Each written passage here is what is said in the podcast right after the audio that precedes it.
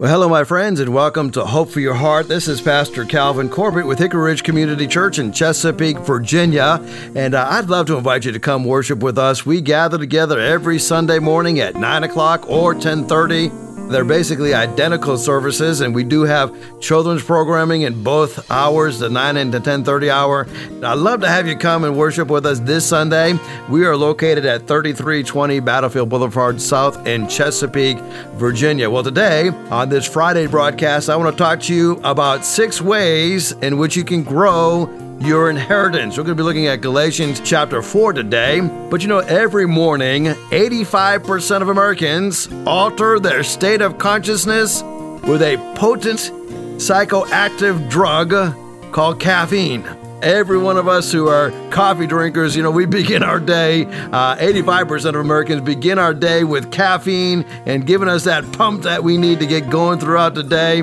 And I don't know about you, but I became a coffeeholic when I was in college and seminary, and doing those all night studying events kept me up all night, and I needed something to keep me going. But you know, we love our caffeine here in the United States, and so I encourage you get your cup of coffee ready as we get into God's Word. And if you're driving, please be careful out there. I know the Interstate 64, 664, man, everything's under construction, and traffic is getting backed up often. So please be patient out there.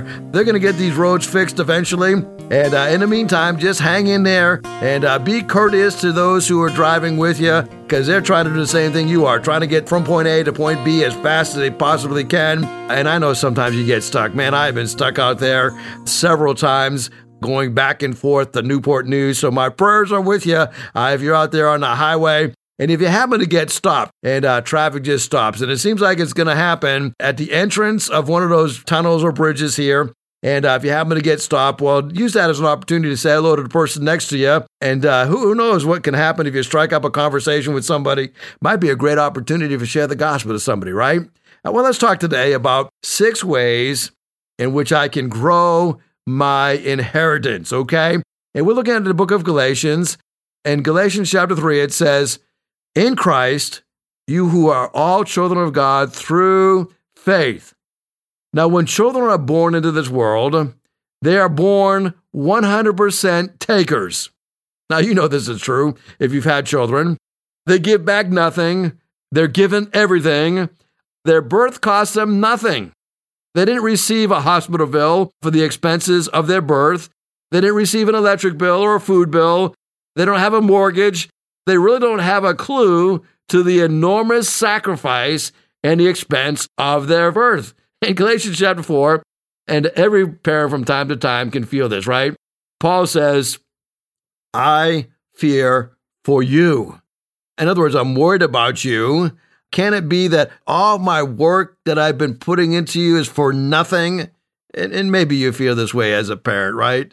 Hey, maybe your kids are older, like like my children are older, and I'm thankful for my children. Uh, but sometimes I fear for them. I'm, I'm fearful that they may go down in the wrong direction. I'm fearful that they uh, they may make some poor choices and, and may have to suffer uh, lifelong consequences for those poor choices. I used to think that as my kids would get older, I would worry less about them but if you are uh, an older parent who has children that are getting up there in age, uh, you understand that that you don't worry less about your children as they get older. In some ways, you worry about them more because you don't have them under your feet.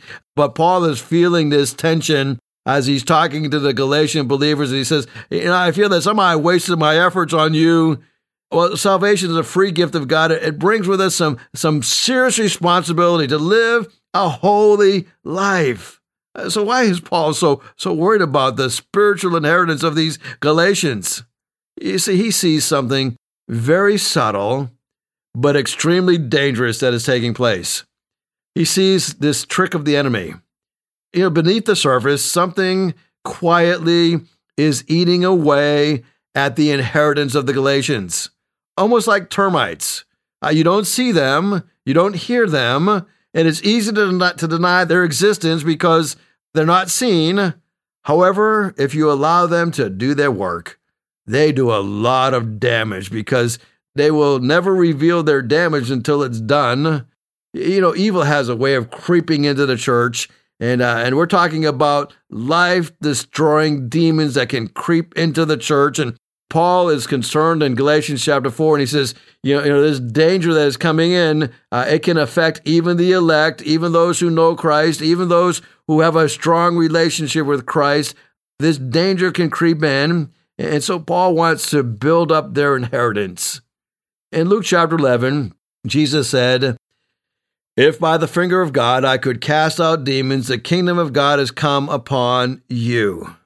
And so Jesus says, Okay, uh, I can cast out demons. And when that happens, the kingdom of God has come upon you.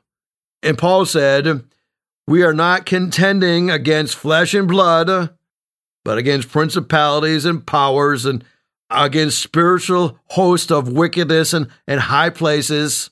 Paul driving home the point that our inheritance can be eroded away as we fight against principalities and powers, and, and it can happen in a very subtle way. And, and then Peter said in 1 Peter 5 8, your adversary, that devil, he prowls around like a, a roaring lion, seeking somebody to devour.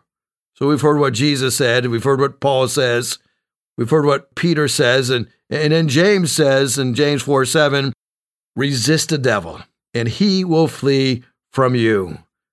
And then we may as well hear what John says. John says, Every spirit that does not confess Jesus is not from God.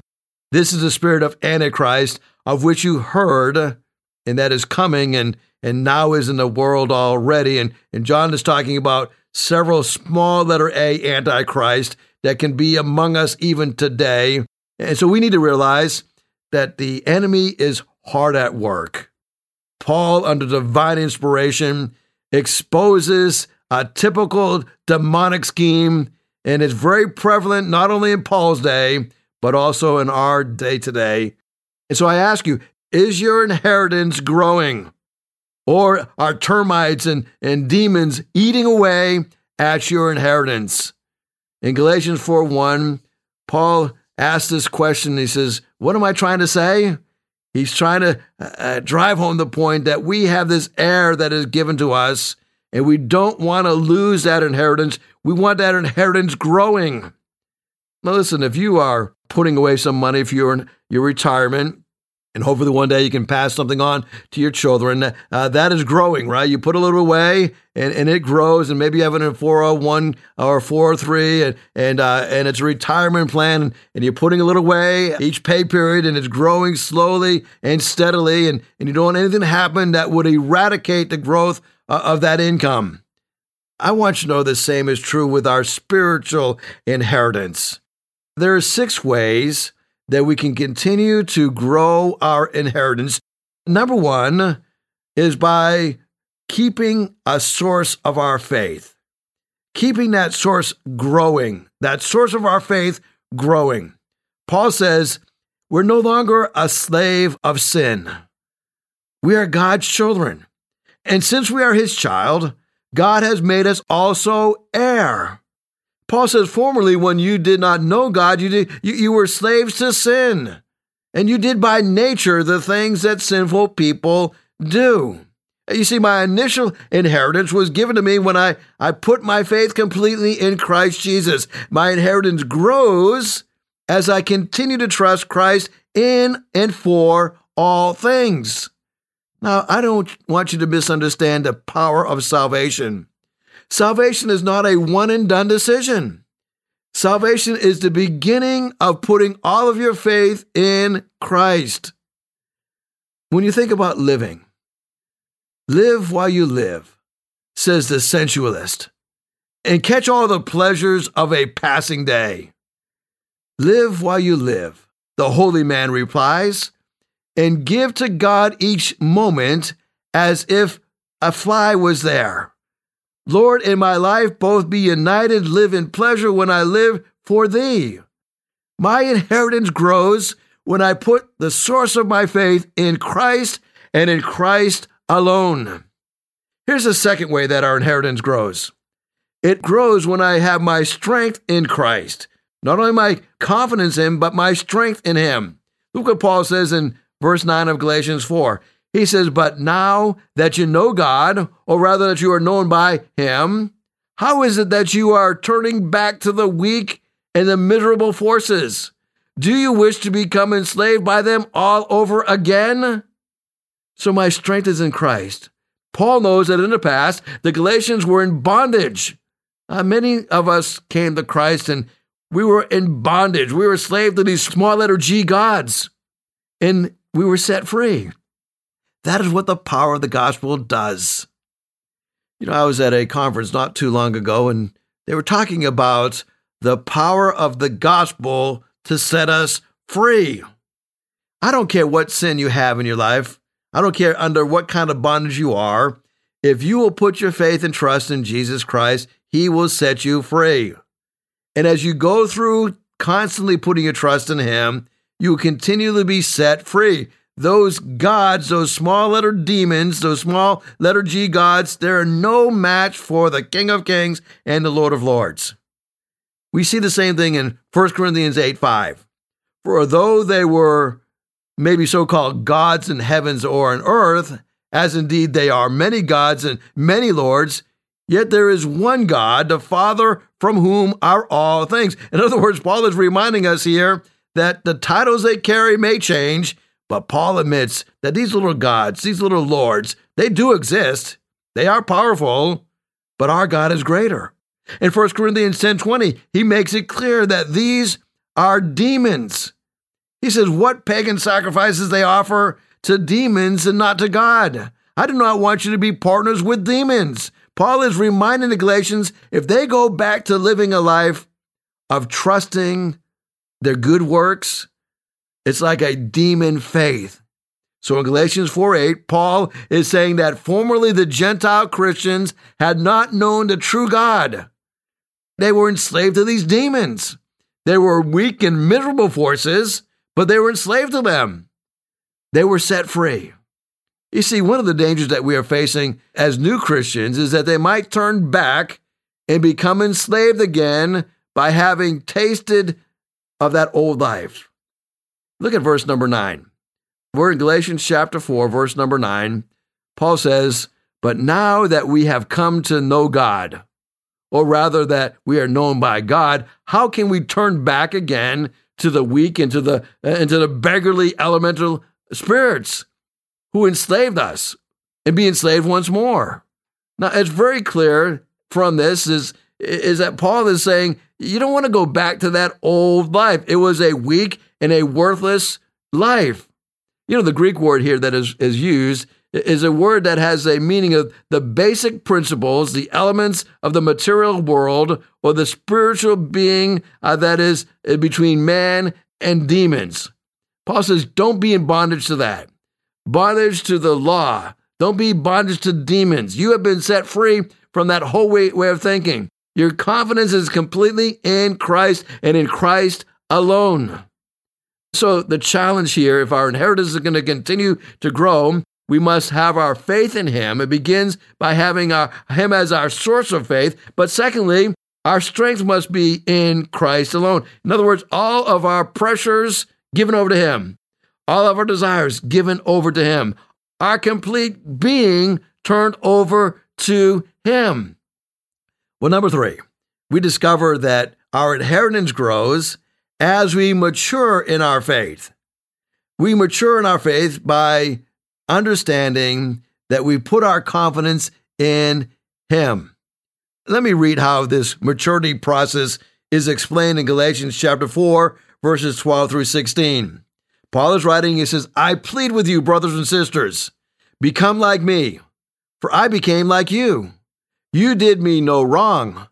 As you know, it was because of an illness that I first preached the, the gospel to you. And even though my illness was a trial to you, you did not treat me with contempt or scorn. Instead, you welcomed me as if I were an angel of God, as if I were Christ Jesus himself. Where then is your blessing for me now? I can testify that if you could have done so, you'd have torn out your eyes and given them to me. How have I now become your enemy by telling you the truth? Now, this is a very important point when we think about maturing in our faith. Paul is looking at the Galatian believers and says, You know what? When I first came to you, I was in poor health. Man, I was sick. But in spite of being sick, I preached the gospel to you. And you were very patient with me in the midst of my sickness. And you received the message. And not only did you receive the message, but you treated me well. You took care of me. You welcomed me, just as if I was an angel directly from God. You welcomed me. But something has happened. Uh, you are no longer maturing in your faith. You, you've been around for a while, but now things have changed. And all of a sudden, I have become your enemy. When I told you the truth the first time, even though I was sick, you received that and you were born again. But now I'm trying to drive home the truth that you cannot mature in your faith if you think that you can be kept by good works. He said, all of a sudden, I'm, I'm sharing this truth with you and I become your enemy. You see, the church was beginning to be filled with pride. And you know, the fundamental stumbling block to the Christian faith is pride. Jesus said this How can you believe who receive glory from one another and do not seek the glory that comes from the only God? You see, our love for the praise of men hinders us from trusting Christ because the purpose of Christ is to remove every ground of boasting, eradicating every form of pride. You know, when we think about lowering ourselves and taking on the form of a servant, that's exactly what Christ did. In Psalm 115, it says, Not to us, O Lord, not to us, O Lord, but to your name give glory. You see, saving faith is, is resting in the sovereign work of Christ, past, present, and future, giving all glory to God. 1 Peter 4 10 and 11 says, Therefore, in one sense, saving faith is the easiest thing in the world, as easy as being clay in the potter's hand. But in another sense, it is the hardest thing in the world because human clay hates being shaped and formed by Christ so that he gets all the glory for what we become. You see, it's not surprising then that the Judaizers are finding a foothold with their false teaching in the hearts of the Galatian believers, especially the new converts. Uh, they were kind of like the cult of that day and age. They were an egocentric group, and uh, and they believed that uh, you could be saved by Jesus, but then you had to embrace Judaism. You had to embrace all of the uh, festivals and the feast, and you had to be circumcised and all these other things to keep your salvation.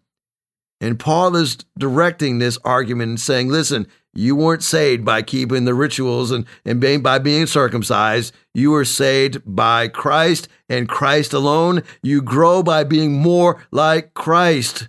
And so Paul says, Brethren, I beseech you, become as I am, for I have become as you. In other words, Paul is saying, I humbled myself. It was a terrible irony to Paul that he, a Jew, had become a Gentile, as it were, to win the Galatian over to Christ. But now they were trying to become Jews in order to win God's favor. And so Paul reminds the Galatians, verse number 12, that the very fact that he did not depend upon his Jewish distinctives should make them forsake their Jewish distinctions. In other words, I'm going to grow up to be more like Christ, more confidence in Him, more trust in Him. Well, there's a fourth thing that you can do to grow your inheritance, and, and that is a different attitude, an attitude of Christ. Paul puts it this way in Galatians 4:17. He says, For these people are zealous to win you over, talking about the Judaizers, and, and not for good. What they want is an alliance from you, so that you may have zeal for them. But verse 18 is, is really Paul driving home the point that they are fine to be zealous provided the purpose is good and to be so always, not just when I'm with you. And then he says, and, and he gets real personal. He says, My my dear children, he says, I have given you birth and I've gone through the experience of pains of childbirth until Christ is formed in you.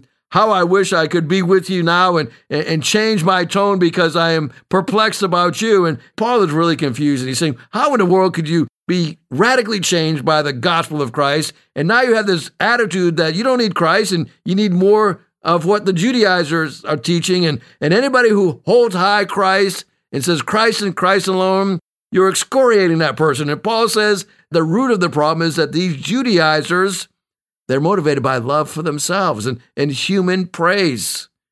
They want to be made much of. They want to be sought out to be dependent upon. And as a result, you have an ego building attention. And they're telling the Galatian believers that they're going to be shut out from God's final blessings if they don't accept their teachings. So every Galatian Gentile who capitulates and, and get circumcised and in the hope of making points with God is another notch in the Judaizer's pistol of pride. You see, that's what Galatians 6:13 means when it says, For even those who receive circumcision do not themselves keep the law, but they desire to have you circumcised that they may glorify in their flesh. So as you mature in Christ, you always have a high regard for Christ and a high regard for those who are followers of Christ and Christ alone. By contrast, as we look at Paul's message in verse number 19, he says, I've got this longing, and this longing is to be what Christ has made me to be, to make much of Christ, putting your faith in Him. Well, as we think about our inheritance growing, there's another thing that will cause our inheritance to grow. We've talked a whole lot about our faith and trust in Jesus Christ. We've talked a whole lot about maturing in our faith and having uh, that attitude of faith and, and the attitude of a Christ like person. Uh, but there's something else that we must also understand, and it must be a level of teachability.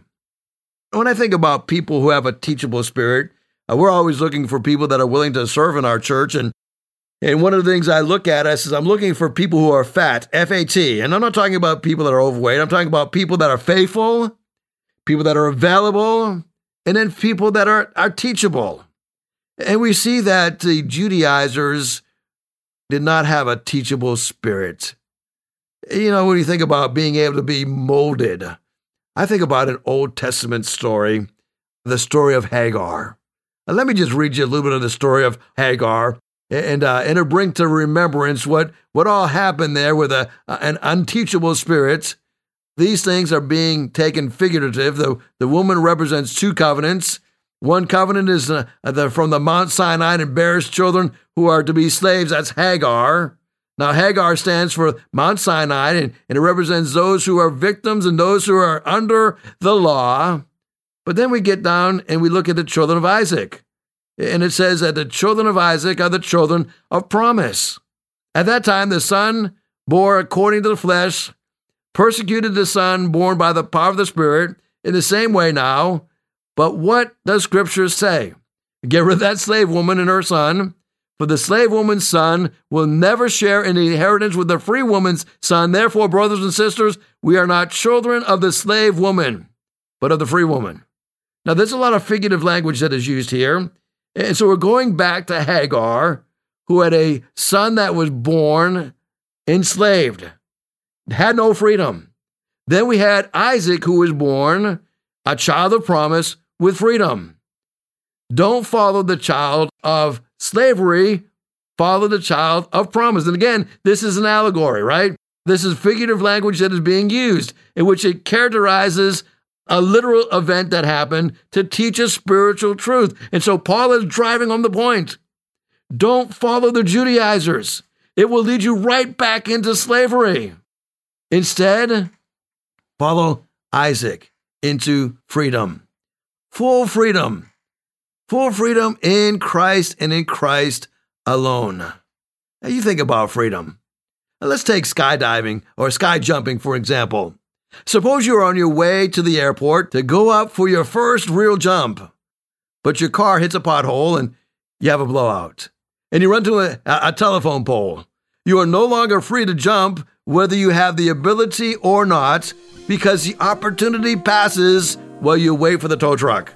Your lack of freedom of opportunity. Or suppose that you make it to the airport, but you have no ability at all. You have never studied sky jumping before, and you never learned the first thing about how the parachute works. And the opportunity is there, but you don't have the freedom or the ability. You're in bondage to your own lack of know how. But suppose that you make it to the airport. You've been to the school and you've been trained, and, and all of the abilities that you need are in place, and you take off for your first jump. But as soon as you look down, all your desire vanishes in its place, because you are filled with tremendous fear. The opportunity is there, the ability and the know how is there, but you don't have the freedom or the desire because fear overtakes you. Oh, when you come to Christ, He eradicates that fear. He sets you free from the bondage that you were living under. And you are able to jump out of that plane with the freedom that you have in Jesus Christ. Listen, when the Lord sets you free, you are free indeed. Well, I hope this has helped you to build your inheritance, your spiritual inheritance, so that you can pass that on and be a blessing to your children. I hope you have a great weekend. I look forward to talking with you on Monday. God bless you.